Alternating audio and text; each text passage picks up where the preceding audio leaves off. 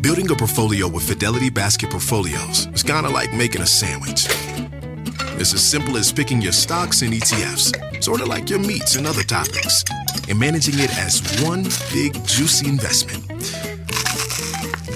Mmm, now that's pretty good. Learn more at fidelity.com slash baskets. Investing involves risk, including risk of loss. Fidelity Brokerage Services, LLC. Member NYSE SIPC.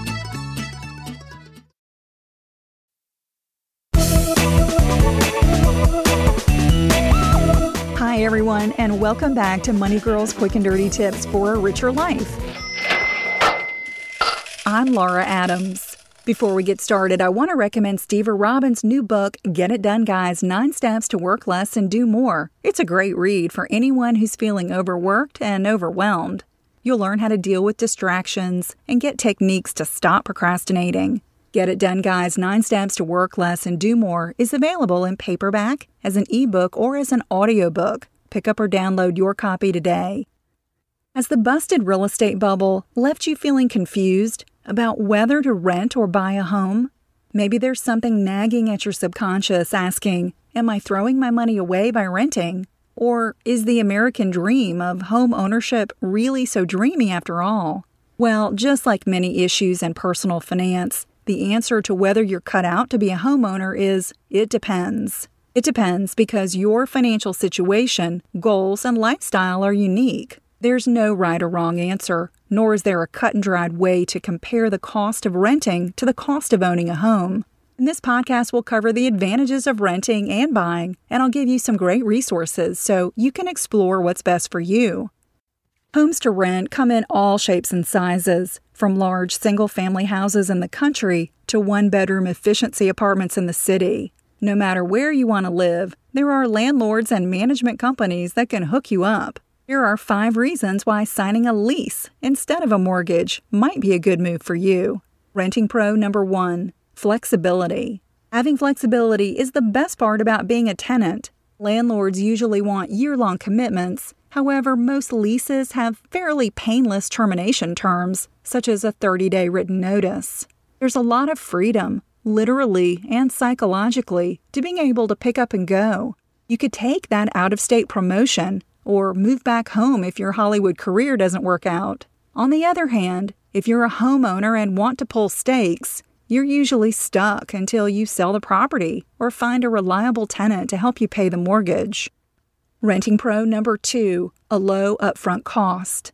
A security deposit plus a month or maybe two months of rent is usually all the money you need. That's a whole lot cheaper than what it takes to buy a home. Renting Pro number three, good credit not necessarily needed. Some people may have enough cash on hand to purchase real estate, but lack the credit score needed to get approved for a mortgage.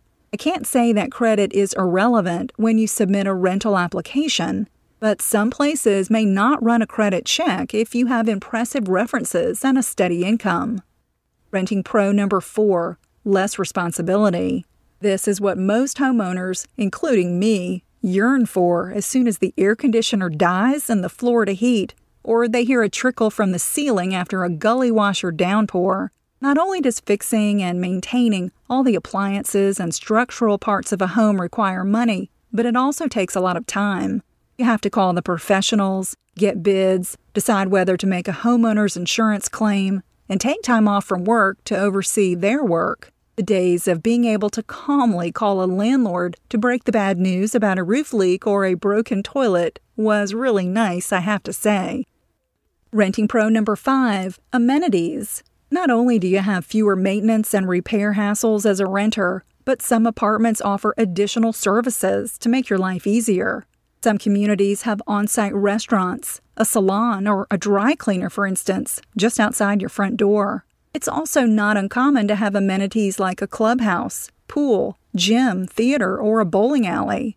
If you use these types of amenities regularly, think about what you'd have to pay for them if you didn't rent.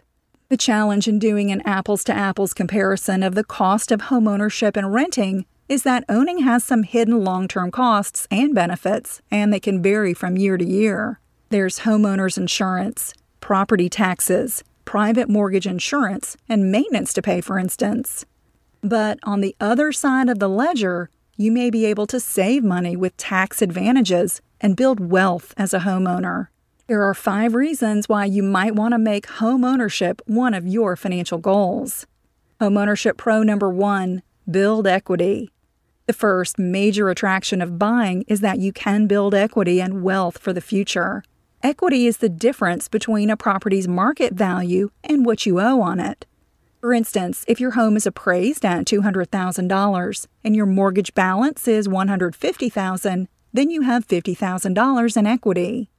As we know, there's no guarantee that home values will always go up, but historically, real estate has been an excellent long term investment. Additionally, if you have a fixed rate mortgage, an increasing portion of each monthly payment goes toward reducing your mortgage balance, which helps build equity, whereas rent payments are nothing but a pure out of pocket expense. Owning real estate gives you the opportunity to build wealth from price appreciation by paying down your mortgage or from both. Hey there, I want to tell you about one of my favorite podcasts. Freakonomics Radio. Every week, host and best-selling author Stephen Dubner dives into the hidden side of business, economics, and so much more. He interviews CEOs, historians, and Nobel laureates to explore all kinds of topics, like why the best employees can make the worst bosses and how whales went from being economic engines to environmental icons. If you're a curious person looking to better understand the world around you, You'll find everything you're looking for on Freakonomics Radio. Listen wherever you get your podcasts. Homeownership Pro number two tax incentives. To make homeownership even more attractive and affordable, the government gives you several incentives, such as the mortgage interest tax deduction and the capital gains tax exclusion, which lower the total amount of tax you have to pay. Homeownership Pro number three low mortgage rates. An advantage to owning a home right now is that mortgage interest rates are at historic lows, and that saves you a bundle. Low interest rates can make owning a home cheaper than renting. Of course, that won't be the case in large cities like New York or San Francisco, where home prices are notoriously high. Take a look at the index at Trulia.com to find out whether you're better off renting or buying in certain cities. Homeownership Pro number four, inflation hedge. Another advantage of having a fixed rate mortgage is that you lock in the cost of your home for the term of your loan, such as 15 or 30 years. Rents may increase during periods of inflation, but a fixed mortgage can't go up. That can make owning a home much more affordable when prices rise. Homeownership Pro number 5 Ownership Pride. The last pro of owning a home is certainly the pride you may feel about having your own patch of land and space to spread out. The sky's the limit if you want to decorate, remodel, plant a giant pumpkin patch, or raise emus, adhering to local zoning ordinances, of course. There are some good calculators that can help you with the rent versus buy dilemma at sites like bankrate.com, dinkytown.com, and nolo.com.